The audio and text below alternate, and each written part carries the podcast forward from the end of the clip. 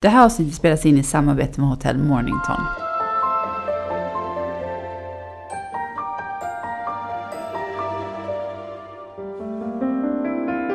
Hej och välkommen till Föräldrakollen. Det här är ju den superbästa, braiga podden för dig som vill veta allting om graviditet, barn och föräldraskap. Eller hur? Yes! Och idag ska vi prata motoriska steg och fysioterapi för barn. Ja. Woo! Eller hur? Woo, Ja. woo. Mm. Nej men det är mycket där, ligga på mage, ligga på rygg, platt huvud, hjulbent pratade Ja. vi om. Ja. God jul. God jul! Eh, nej men eh, det var ju kul. Det här, nu bor vi i Stockholm så nu ska vi inte dra sådana skämt. Så eh, ska vi fortsätta berätta en annan grej faktiskt tänkte jag berätta om som också är kopplat till det här. Jag gick och handlade på mataffären för en men jag kanske var typ 18, 19, 20, ännu Mm. äldre. Ja. eh, med min mamma. Och sen, nej men titta där Mikaela, titta det där är ju din läkare. Och så pekade hon, nej hon pekade inte men, men liksom, ja, Ja, menade då på någon äldre kvinna tror jag det var. Och då tänkte jag så här, läkare, min läkare, vad Hade du redan en läkare? Ja, alltså, vad är det för läkare vi pratar om? Mm. Bara, jo, nej, men den här som du hade när du var bebis. Och nu vet jag inte alls vad du pratar om. Nej, då berättade hon att jag hade ju haft uh, höftledsproblem när jag var bebis. Och Det här hade ju liksom helt gått förbi mig. Jag vet inte om jag har förträngt det eller om vi faktiskt inte har pratat om det riktigt. Men hur som helst så berättade hon då att jag... Eh, oj, nu tar du upp en kamera. Gud vad naturligt det blev. ja. eh, nej men då hade jag haft en speciell eh, grej eh, runt benen och höftleden när jag var liten. Så mamma berättade ju då till sin, stora glädje, inte min kanske, men ja, så, så fort någon böjde sig ner och tittade liksom på vår nya bebis i barnvagnen så blev alla helt förskräckta när de såg dig och din konstiga grej som du hade på dig. Ja. ja men jaha, nej, men vad roligt. Och det här är ju faktiskt ärftligt. Så jag var ju lite nojig. Ja. Med Men på det alltså här när jag fixar det sig med dig? Eller, eller? Ja, men jag är normal idag. Ja, du Ja. går normalt. Ja, Mm. exakt. Mm. Ehm, nej, men så jag var lite nervös. Missade den här grejen med min äldsta. Ja. Men kom att tänka på det med tvillingarna. Så jag nämnde det för barnläkarna Ja. på, eh, jag säger ju alltid fel, BB. BVC? BB? Förlossningen? Ja, Ja. jag vet inte. Ja. Ehm, när man fortfarande är kvar på sjukhuset. Ja, Och- redan där. Ja, och de märkte ju inte av någonting när de gjorde checken, men jag fick ändå en remiss. Och mycket väl så hade ju den ena eh, samma problem som jag hade, så då fick vi dra fram den här eh, obehagliga grejen som man har på sig. Ja, Det är, en lite stor som, skena som man sätter liksom mellan benen så de separeras. För att som en höftleds- lampskärm typ man nästan ser Nej. ut som väl. Nej, nej, det gjorde det inte. Det ser ut som en stor blöja med en skena. Jaha. Och så är det hängselbyxor och grejer. Det är Oj. jättemäckigt och inte alls bekvämt för barnet. Jättejobbigt att bära, det blir säkert varmt om det är sommar i plast liksom. Men det är ju fascinerande att den kan då åtgärda problemet nu. Det är ju fantastiskt, utan Ja. kirurgi. Ja, nej men så det det handlar om är att eh, höftledskulan ska liksom stabiliseras. Mm. Eh, och det Jaha. funkar. Så får man eh, göra det där och så ändrar man storlek på skenan och nu är vi väldigt inne i detalj här. Vi kan släppa det. Men det här är ju viktigt att kolla upp. Det var Ja. bara det jag ville komma till. Ja, Ja. Och det finns ju en mängd andra grejer som är viktiga att kolla upp och ha koll på. men nu måste jag bara fråga en sak. Liksom, känner du så här att din höftledskula kan liksom flyga ut lite lättare? Har du lättare liksom för att den hamnar ur led? Inte vad jag vet. Nej. Så det tror jag inte. Nej, vilken tur. För det där känns ju som en äcklig grej när Ja. saker och ting poppar ur. Eh, Jag vet ju ingenting om det här. Eh, Jag har inte läst in mig på det. Men jag tror att det handlar om att liksom det här, det här ehm, att den sitter fast. Att den blir stabil. Det är en mognadsgrej. Ah, så när det väl liksom Mm. är eh, fixt, då Så är det fixt. Men fantastiskt! Men då tycker jag att vi ska prata med Johanna Dahl Sudin som är fysioterapeut om motoriska steg och fysioterapi för barn. Då säger vi varmt välkommen till Johanna Dahl Sedin. Hej! Hej, tack så mycket. Vad kul att du är här. Eh, Vi tänkte att du skulle få börja med att berätta lite grann om vad du jobbar med. Eh, Jag är barnsjukgymnast, eller fysioterapeut som man säger numera. Numera. Ja, eh, och jag är specialiserad i, fys- i pediatrik. Och det är alltså det som är barnsjukgymnast. Då. Ja. Eh, Jag arbetar på Mira barnfysioterapi. Det är en öppenvårdsmottagning för barn och ungdomar mellan 0 till 17 år.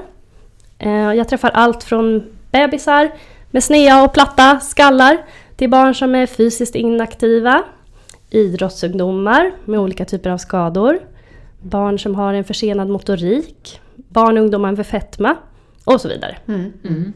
Många olika barn. Men Ja, är alltså fysioterapeut och sjukgymnast samma yrke? Så vi, det är Ja. det. Ja, men man börjar frångå sjukgymnast ja, till att kalla det mer internationell då. ja, det kanske Fysioterapeut. lämpligt för alla är väl inte sjuka? Nej, Nej, exakt. precis. Ja.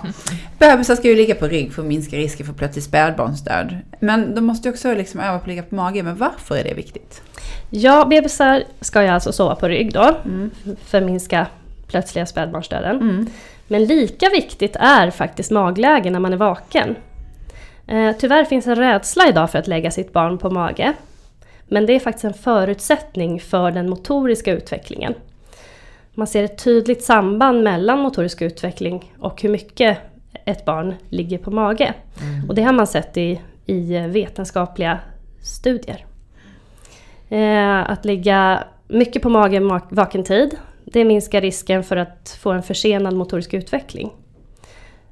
Så det handlar om motoriken i det stora hela? Ja, faktiskt. Man tänkte ju närmast att det var så här Ja, nackträning. hur? Ja, alltså när barnet ligger på mage så tränar det ju musklerna i nacken och ryggen och det är ju hållningsmusklerna. Mm. De musklerna som man behöver för att lära sig att sitta och, och, och stå och sådär. Rätare på ryggen. Ja, Ja, exakt. Nu sitter vi raka i ryggen. Ja. Och när de ligger på mage så aktiverar de också balanssystemet. Ja, ja, ja. Och sen är det en, eh, man minskar risken när man ligger på mage för att få platta och sneda skallar. Och att få en sidoskillnad i musklerna i nacken. Men skulle man kunna säga att den här, det kanske inte du kan svara på, men reflektion är ju att förr då var det väl på 80-talet någon gång som man låg mage. Mm. Eh, har, har liksom hela den här biten med motoriken försämrats sedan dess? Nu Ja. när vi har vänt på steken så att säga. Precis, det är någonting som vi ser idag. Mm. Tyvärr. Det är en konsekvens av det här med att man eh, sover på rygg men att man glömmer bort hur viktigt det är att vara på magen när man är vaken. Mm. Att det inte har blivit lika, lika mycket magläge Mm. som det var förut när man sov på mage också. Men när ska man börja med det här då? Eh, man ska börja från dag ett. Oj. Så ja, från födseln helt enkelt. Mm. Och till en början är det såklart korta stunder då, flera gånger om dagen. För att successivt öka tiden. Eh, och väntar man med att börja lägga sitt barn på mage, då blir det jobbigare för barnet för huvudet blir ju tyngre och tyngre ju äldre barnet blir. Och så har de inte tränat på det då? Nej, och så blir det en ovana också. Men skulle du säga att du märker att eh, för, många föräldrar tycker att det är lite läskigt i början? Liksom? Ja, precis. Och de blir också oroliga när deras barn blir väldigt ledsna. Mm. De tycker synd om dem. ja, för barn gillar det kanske inte spontant då? Nej, de flesta gör inte det. och- Men det är mycket ovana. Om man börjar direkt på BB och lägga dem på bröstet till exempel, korta stunder. Så blir det ju en vana också. Alltså det funkar. Det behöver inte vara att ligga på en filt utan det kan vara liksom ligga på magen. Man kan ligga på många olika sätt på mage. Dels kan man ligga på mage på, på en filt på golvet. Man kan ligga på förälders bröst. Eh, om man ligger till exempel lite lätt bakåtlutad i en soffa eller i en säng eller så. Då får man också väldigt fin ögonkontakt med sitt barn. Mm. Eh, sen kan man ju också ha barnet liggandes på mage med en, till exempel en liten rullad handduk under bröstet. För att det inte ska bli lika tungt för barnet. Ehm, ja, och vi, vi brukar rekommendera på Mira där jag jobbar att man ligger minst 30 minuter per dag sammanlagt. Från start? Ja, f- de, cirka de tre första månaderna och sen att man Öka på. ökar. Mm, Många barn utvecklar också ett platt bakhuvud. Vad beror det på? Och är det liksom någonting man ser väldigt tydligt som förälder eller är det på BBC de noterar detta? Så i de allra flesta fall så beror platt bakhuvud på att de har legat för mycket tid på rygg. Haft huvudet i samma position och fått en ensidig belastning på bakhuvudet. Och det leder då till att det blir en tillplattning av skallen. Ehm, barnets huvud kan ju antingen vara platt mitt bak eller så kan det vara platt på en sida. Så att, och då är det en mer asymmetrisk huvudform. Mm. Det som man kallar för lägesbetingad skallasymmetri. Eh, Och eftersom småbarnshuvud är så mjuka så blir det, om de får en ensidig belastning så formas huvudet. Skallbenen är inte sammanvuxna eh, ännu. Så att det, huvudet ändrar form lätt. Eh, Ja. Och sne, sneda skallar då, det som du frågade om föräldrar brukar notera det själva eller om det är BVC. Eh, sneda skallar tycker jag att föräldrar själva brukar notera. Eh, men inte alla inte alla föräldrar. Och oftast är både när det gäller snea och platta skallar någonting som BVC-sköterskorna brukar notera. Mm. Men om man märker nu att barnet har lite platt huvud på sidan eller där bak, vad ska man göra? Ska man ringa till BVC eller ska man börja liksom jobba på det själv då att de inte får ligga så mycket på rygg eller på sidan eller hur de nu har legat? Jag tycker att man alltid ska ta upp frågan först med, med sin BVC-sköterska. Eh, De råd som vi brukar ge om man har platt eller sned bakhuvud, det är att eh, vara mycket på magen när man är vaken. Att försöka minska tiden där man har sitt barn på rygg. Mm. Och ryggläge, det är inte bara när barnet ligger på rygg och sover i en säng eller i en vagn eller liknande. Utan det är alla bakåtlutade positioner där barnet får tryck på huvudet. Så det kan vara allting från babysitter till eh, Bilstol. bilstol, precis. Eh, bakåtlutade vagnar. Sådana positioner, det innebär ju tryck på barnets bakhuvud. Eh, så och att, det är ju i princip Ja. alltid om man inte Ja. går runt och bär på sitt barn då. Men det blir ju också Ja. ett visst tryck men kanske inte lika hårt. Första månaderna är det ju så, för då är ju barnet mer i bakåtlutade Mm. positioner. Men att försöka att variera positioner mycket. Mm. Från att vara på mage då vaken tid, till att ligga på, på rygg eh, när man sover framför allt. Eh, minska tiden när de är vakna på rygg. Just det. Man kan ha dem upprätt i, i bärsjalar eller eh, vad man har för någonting, bärsele och liknande. Eh, om barnet har en tendens till favoritsida, då ska man se till att barnet växlar sida som det håller huvudet åt. Att man försöker som förälder att se till att de varierar vilket håll huvudet är vridet åt. Ja. Och sen att använda babysitter sparsamt. Och när man använder babyskydd så ska det vara när man åker bil. Och inte annars. Nej, för idag kan man ju ofta koppla på dem på vagnen och så ser man många köra runt med det. Men det är inte så bra alltså. Nej, då får man ju den här bakåtlutade Mm. positionen. Så att jag skulle rekommendera att lyfta över i en vagn där man ändå mer kan vrida på dem och lägga Mm. dem lite på Ja, sidan för där har man, ju, har man ju koll också.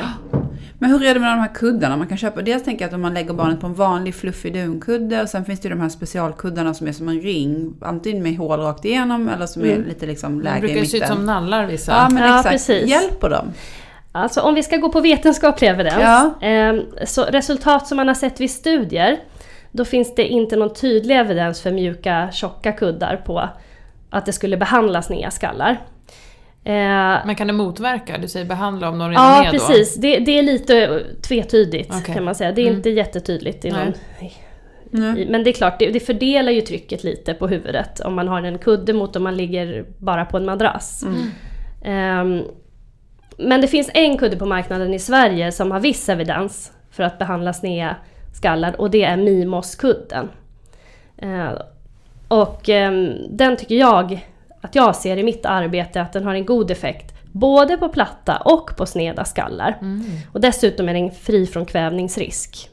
Men är det en sån, för att jag vet att vi hade någon så här som är som man ligger under, det är liksom platt under barnet och sen så är det upp på sidan så det, barnet hamnar liksom i en sidoposition utan att då kunna rulla runt. Ja, den kallas för baby sleep Okej. och den kudden har, ser jag också att den har effekt. Ja. Framförallt på de yngre barnen innan de börjar vända på sig. Mm. För där kan man ju lägga sitt barn lite mer på sidan. Exakt, utan risk då att de faller ner på något sätt. Ja, för då Ja. har man ju ett stopp som gör att de inte rullar över tillbaka på rygg. Mm. Och även en liten eh, kil som gör att de inte kan rulla på Mm. mage. Mm. Men så fort de börjar vända på sig själva från rygg till mage, då ska man plocka bort den kudden.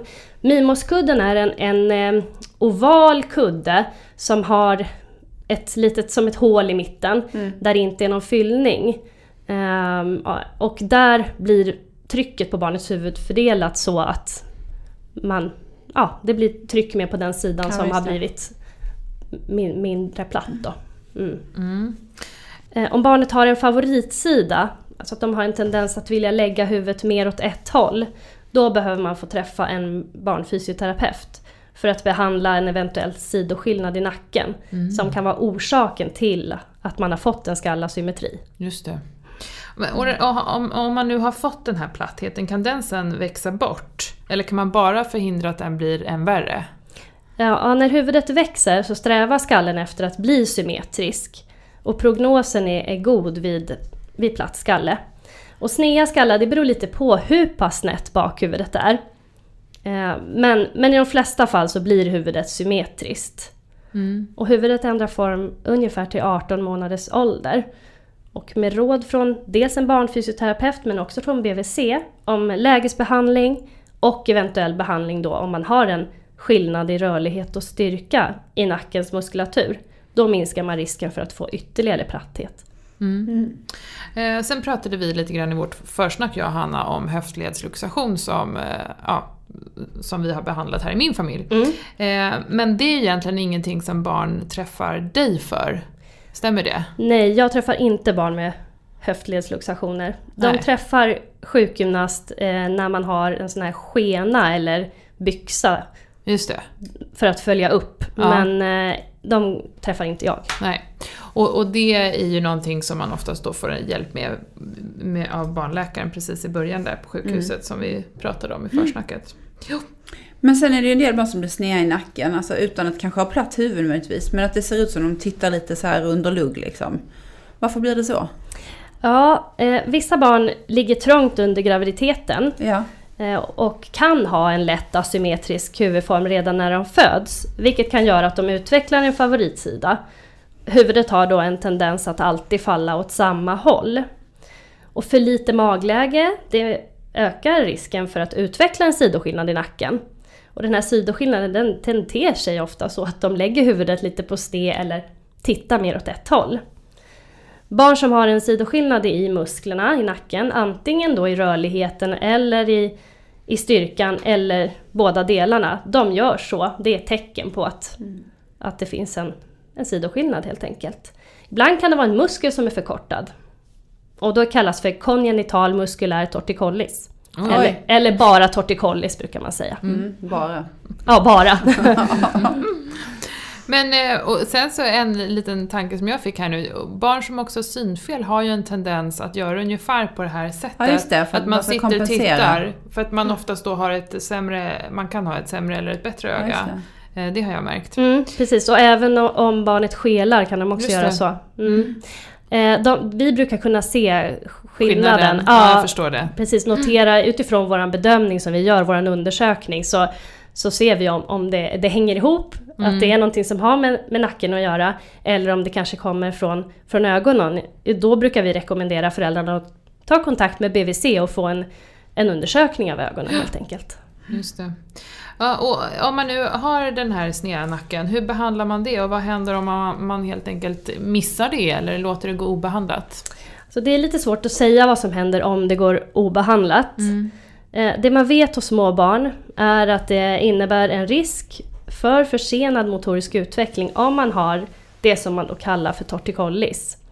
Eh, Jag och mina kollegor vi har sett vissa tendenser till barn som inte har fått behandling för torticollis. Om de kommer till oss och inte har varit och träffat hos någon tidigare.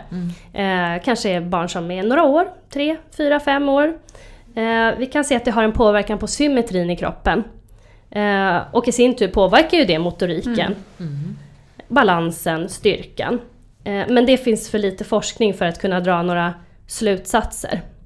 Men behandling av, om man vet att det är en torticollis eller om BVC misstänker att det är en, en torticollis och skickar vidare till, till oss, då behandlar vi eh, dels om man har en platthet eller sned asymmetri då i, i skallen så behandlar vi det genom att ge råd om lägesbehandling. Eh, och sen så är det, det är styrka och, och rörlighetsövningar anpassad för bebisar. Men jag, alltså, det här har vi varit med om i vår familj och då minns jag också att det var alltså, mycket stretching. Mm. Och det tyckte jag var jättejobbigt när vi var på, hos sjukgymnasten. Just det här att man tryckte liksom. Slita och dra. Ja, Ja, men alltså precis. tryckte barnet rätt.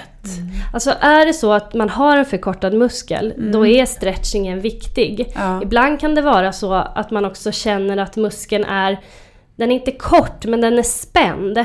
Vilket också gör att barnet lägger huvudet på sned och då Ja. behöver man få den här muskeln att slappna av.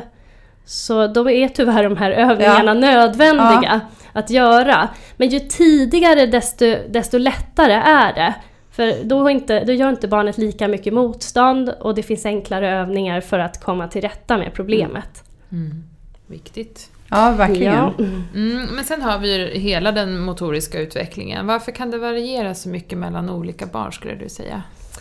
Eh, det beror på många olika faktorer, alltså den motoriska utvecklingen. Det finns eh, som sagt en väldigt stor normalvariation. Barnets genetiska förutsättningar, barnets egen drivkraft och eget intresse spelar såklart roll. Och sen är det miljön som barnet befinner sig i, uppgifter och förutsättningar till utveckling som barnet får som har stor betydelse. Eh, får inte barnet till exempel möjlighet att ligga så mycket på mage eh, eller att sitta på plant underlag och ha en rak rygg eh, eller till exempel gå i trappor ja då blir det svårt för barnet att veta hur de ska göra. Eh, de har inte fått förutsättningarna till att utveckla de förmågorna. Eh, jag tycker att i mitt arbete att jag kan se två olika typer av motoriska förseningar de, om man tänker förseningar då som inte har någon medicinsk bakomliggande orsak. Dels är det de här 6 procenten av alla barn som har en sen motorisk utveckling och som alltid har haft en sen motorisk utveckling om man ser tillbaka i tiden. De barn som man, det brukar man kalla för DCD, Developmental Coordination Disorder. Men sen ser jag också de barn idag som ja, har, en, har svårt med motoriken på grund av att de har varit inaktiva. Eh, som mm. egentligen inte skulle behöva ha några svårigheter. Vi vet till exempel idag i forskningen att endast en tredjedel av alla fyraåringar rör på sig tillräckligt. Eh, så jag tror att inaktiviteten idag det är det största hotet mot barnets motoriska utveckling och även den fysiska självkänslan. Så det är viktigt att inte glömma bort att försenad motorik det ger en ökad risk för att bli utanför i leken och att utsättas för mobbning. Mm. Men vad beror den här inaktiviteten på då skulle du säga? Eh, det är trender i samhället skulle jag påstå. Eh, att man inte rör sig lika mycket. Det är, det är mer... även vuxna. Jag tänkte, det har ju varit ja. en lång serie i Svenskan om just detta att vi rör oss mm. alldeles för lite. Det, det är skärmar tror jag är... Den digitala eran ja. har tagit precis. över det aktiva livet. Mm. Hemskt! Men jag tänker, ja, alltså, man tänker så här, du sa fyraåringar, så ser man dem så här på förskolan så tycker jag det är som sådana här bzm, bzm, bzm, bzm, ja, springer liksom. Om alltså man får förutsättningar att vara ute på förskolan, det ja. ser väldigt olika ut. Ja det gör det ju. Eh, på olika förskolor. Ja det är, sant, det är sant. Det måste ju finnas ju ytor för dem att springa på. Exakt. Även om de har rätt, alltså utevistelse, vissa gårdar har ju verkligen pyttesmå, det har du rätt i. Ja, precis. Det finns ju många förskolor i städer som inte ens har ut, äh, Nej. gård. Nej, där man måste gå, till, ja. gå en promenad till en park eller liknande Och då blir det inte lika sig. ofta, då blir det inte det här dagliga Nej. kanske på samma sätt. Men vad är lagom för en fyraåring? För en fyraåring, behöver den ha fotbollsträning eller liksom, vad, vad, vad ligger ribban? Eh, en fyraåring behöver röra sig ungefär 60 minuter per dag. Mm. Och gälls då att promenera en kvart till förskolan? Alltså man ska eller? bli lite ansträngd och andfådd. Mm. Så är det. Jaga dem till förskolan. Ja, precis, ja, springa, cykla. ja. Nej men 60 minuter, och det här är rekommendationer från WHO, alltså mm. Världshälsoorganisationen.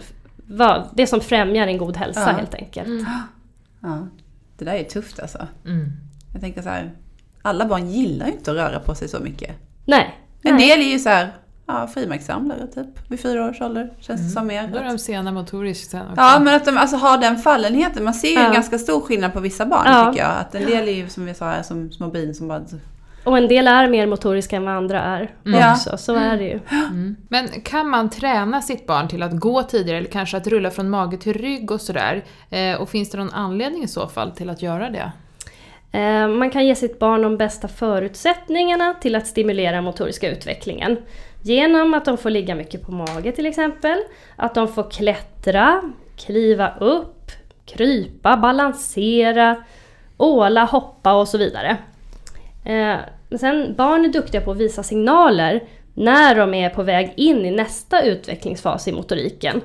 Så det är bara att hänga på barnet och hitta uppgifter mm. som är lekfulla och utmanande. Mm. Och var inte rädd för att barnet ska göra sig illa. Till exempel ett litet barn som håller på att lära sig gå. De behöver få ramla för att lära sig att ta emot sig och utveckla sina fallskydd. Det är ju då jag sätter på hjälmen. Ja. och hade någon jävla konstig hjälm hemma till mina barn.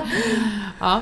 Men det här med de lite äldre, jag tänkte så här, du var inte rädd för att de ska slå sig, för man, man kan ju jag, jag tänker så här att, jag har sagt det tidigare i podden, att om barnen aldrig slår sig så har de inte speciellt kul. Nej. Men, men jag tänker så här, klättra i träd och sådana saker, det måste ju vara jättebra för motoriken. Ja. Men det känns ju Risky. super risky också. Ja, alltså det är en avvägning, Ja. självklart. Och där får man föräl- som förälder ibland bita sig lite i läppen och tänka att okej, lita på, på barnet och, Ja. och barnets egna förmågor. Eh, det skulle jag säga. Och så blir det ett fall här och där. Ja. Ja, så kan det, förhoppningsvis så är det inte värre än att man eh, ja, får lite blåmärken Ja. eller i värsta fall kanske bryter en arm eller sådär. Men det läker ju också. Exakt. Eh, men det är en avvägning, självklart. Mm. Men, men det här med om man, om man behöver träna sitt barn eller så, så skulle jag säga att barn som har en normal motorisk utveckling behöver man ju inte träna. Det finns egentligen ingen anledning till det. Eh, Det är till exempel normalt att lära sig gå mellan 9 och 18 månader. Men barn som däremot är försenade i sin utveckling, de kan ju behöva träning. Och få specifika övningar för att kunna jobba med de färdigheter som de har svårt med. Men hur är det då med den motoriska utvecklingen som man har som barn? Hänger den ihop med hur man sen är som vuxen? Ja, liksom- ja. det gör den. Det gör den. Ja, absolut. Så om man är lite sen motoriskt som barn så är det inte så stor sannolikhet att man blir elitidrottare till exempel. Kanske inte, men, men det är ju aldrig för sent att utveckla och träna sin motorik. Det man övar på, det blir man ju bra på. Mm. Ja, det är bra. Mhm. Jaha. Jaha. Jaha, ja. ja, ja. Ja. Eh, många barn eh, kryper ju som en krabba eller kanske ålar sig fram. Det finns ju väldigt många olika stilar. Spelar Mm. det här någon roll? Egentligen inte. Eh, Men det krävs olika mycket styrka för att till exempel eh, stjärthasa eller krypa och åla. Mm. Det är tyngre att krypa och åla än vad det är att stjärthasa. Barn väljer ju olika strategier för att förflytta sig. Och i de allra flesta fall är det helt normalt. Eh, I enstaka fall kan det finnas bakomliggande orsaker till att de väljer en, en specifik strategi. Eh, Att de till exempel inte väljer att åla eller krypa. Men, men det är väldigt ovanligt skulle jag säga. Och sen när de börjar gå då, så kan man ju gå på väldigt många olika sätt. Och det finns ju barn som... Ja, men barn ser ju ofta lite speciella ut när de precis har börjat gå. Men jag tänker om så här hjulben... Ben, vad säger man? Hjulbenthet. Hjulbenhet. Mm. Eh, Eller om man är kobent. Hur, eh, hur gör man då? Man, man gör ju en bedömning av och tittar dels hur, hur benen ser ut, hur pass hjulbent eller kobent man är. Men i, i grund och botten är det ju motoriken som är det viktiga. Att man har en motorik som är adekvat för, för den åldern som, som barnet är i. Eh, barn, barns ben, det händer väldigt mycket med benen när de växer. Ett barn föds eh, hjulbent, för man ligger på det viset i magen.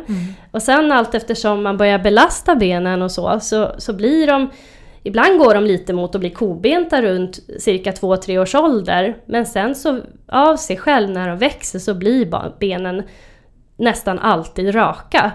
Mellan, någonstans mellan 5 och, och 7 års ålder. Så att har barnen en helt adekvat motorik, alltså en motorik som ser ut som de jämnårigas motorik, ja men då behöver man inte egentligen vara orolig för att benen är lite hjulbenta eller kobenta. Utan det brukar rätta till sig. Så det är egentligen tidigast vid femårsåldern man skulle kunna se någon avvikande Ja, gångart? ja tidigast. Mm.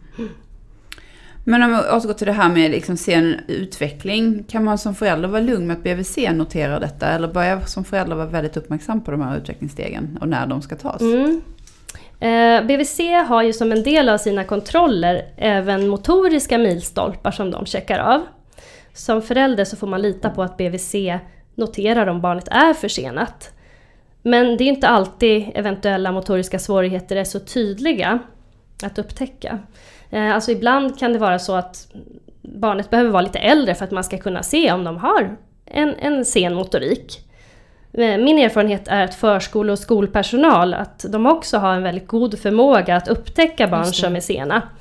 Eh, För de är duktiga på att se barn i förhållande till Andra barn? andra barn och, och i lek och vardagssituationer. Men det är faktiskt bra. Mm. Om man tycker att någonting känns konstigt, så här, stämma av med personalen. Det har jag Mm. gjort flera gånger när jag har Ja. tänkt på saker. Och så får man höra deras eh, syn på det. Och Ja. det är ju så viktigt för de, som sagt, de ser ju så många olika barn samtidigt. Precis. Så det precis. är nästan enklare att se avvikande Mm. grejer. Mm. Men om man nu har ett barn som inte följer den motoriska utvecklingen som de flesta andra barn gör, vad gör man åt det? då behöver man träffa en barnfysioterapeut. Mm. I första hand då inte bara en fysioterapeut kanske utan en, någon som är specialist eh, inom pediatrik, alltså barn. Eh, och kan den motoriska utvecklingen. Antingen kan man ta upp frågan med BVC, eh, skolhälsovård eller på en barnläkarmottagning för att få råd hur man ska gå vidare. Eller så söker man själv. Eh, och hos fysioterapeuten så görs först en bedömning av motoriken för att se inom vilka områden som barnet har svårt. Ja, därefter så kan man få råd om, om lämplig motorisk träning med specifika övningar för att kunna jobba med det som är svårt.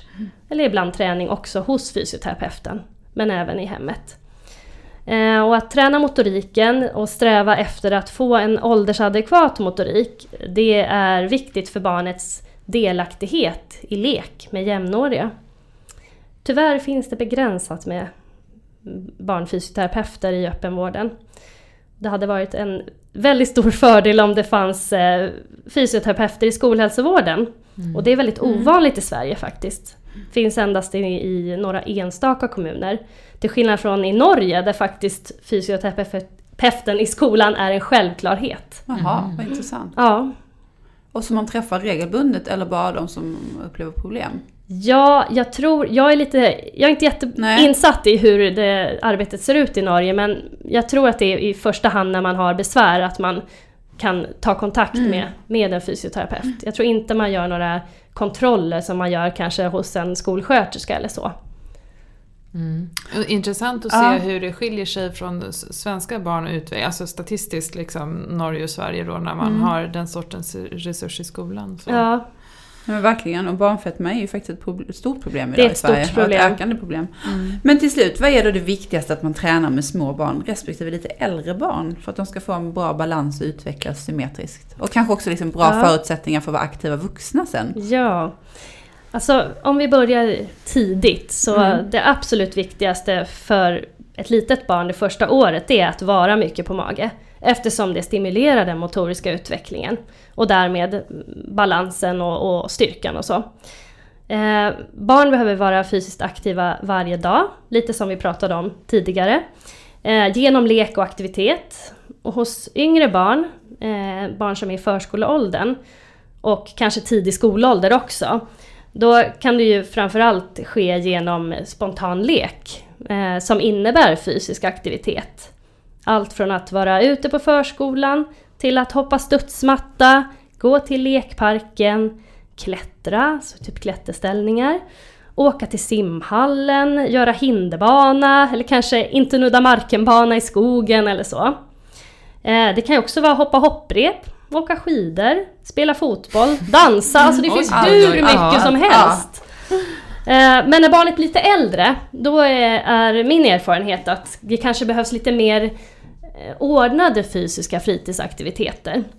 Eh, kanske att delta i någon idrottsförening. Eh, eller om man väljer att gå regelbundet med mamma eller pappa till simhallen eller spela badminton, gå på gymmet. Det finns ju då de här rekommendationerna från WHO, Världshälsoorganisationen, om fysisk aktivitet för barn.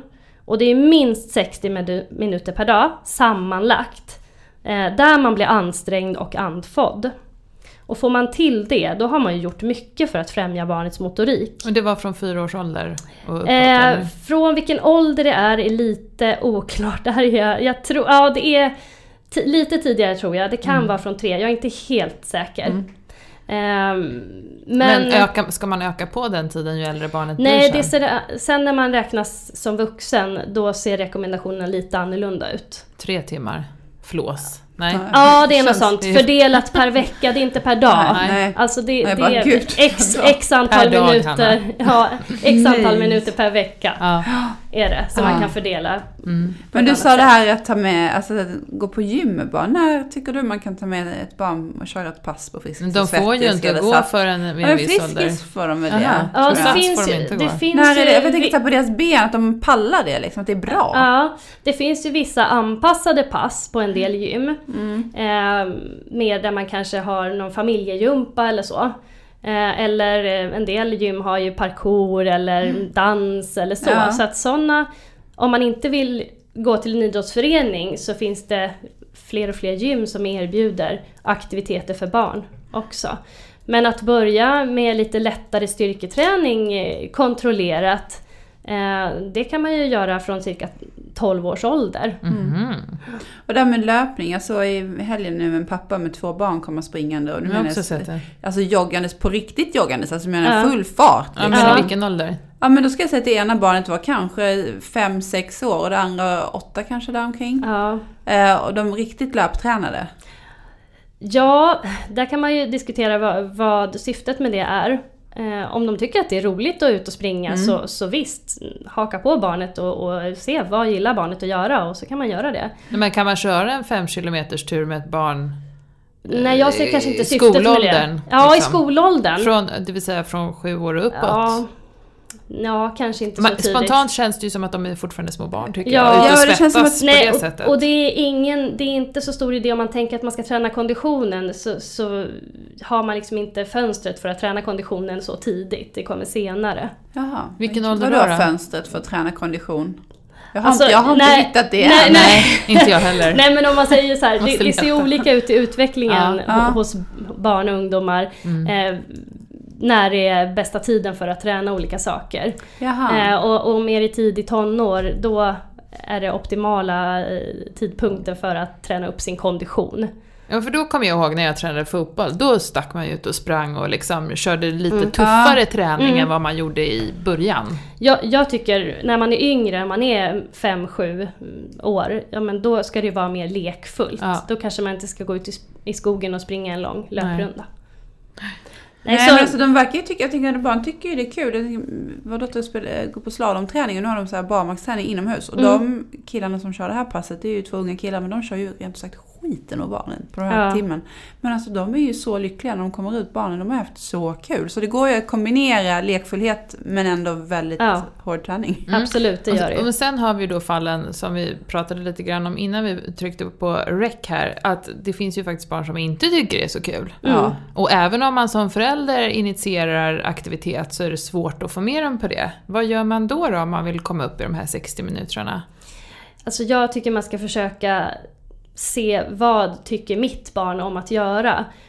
Och sen att försöka få till de aktiviteterna. Mm. Och sen bero, lite beroende på hur gammalt barnet är, men ut och lek. Det, där händer det mycket och, och barn blir kreativa om inte annat, om de inte är kreativa redan innan. Så när de får komma ut och leka så, så blir de aktiva eh, och rör sig.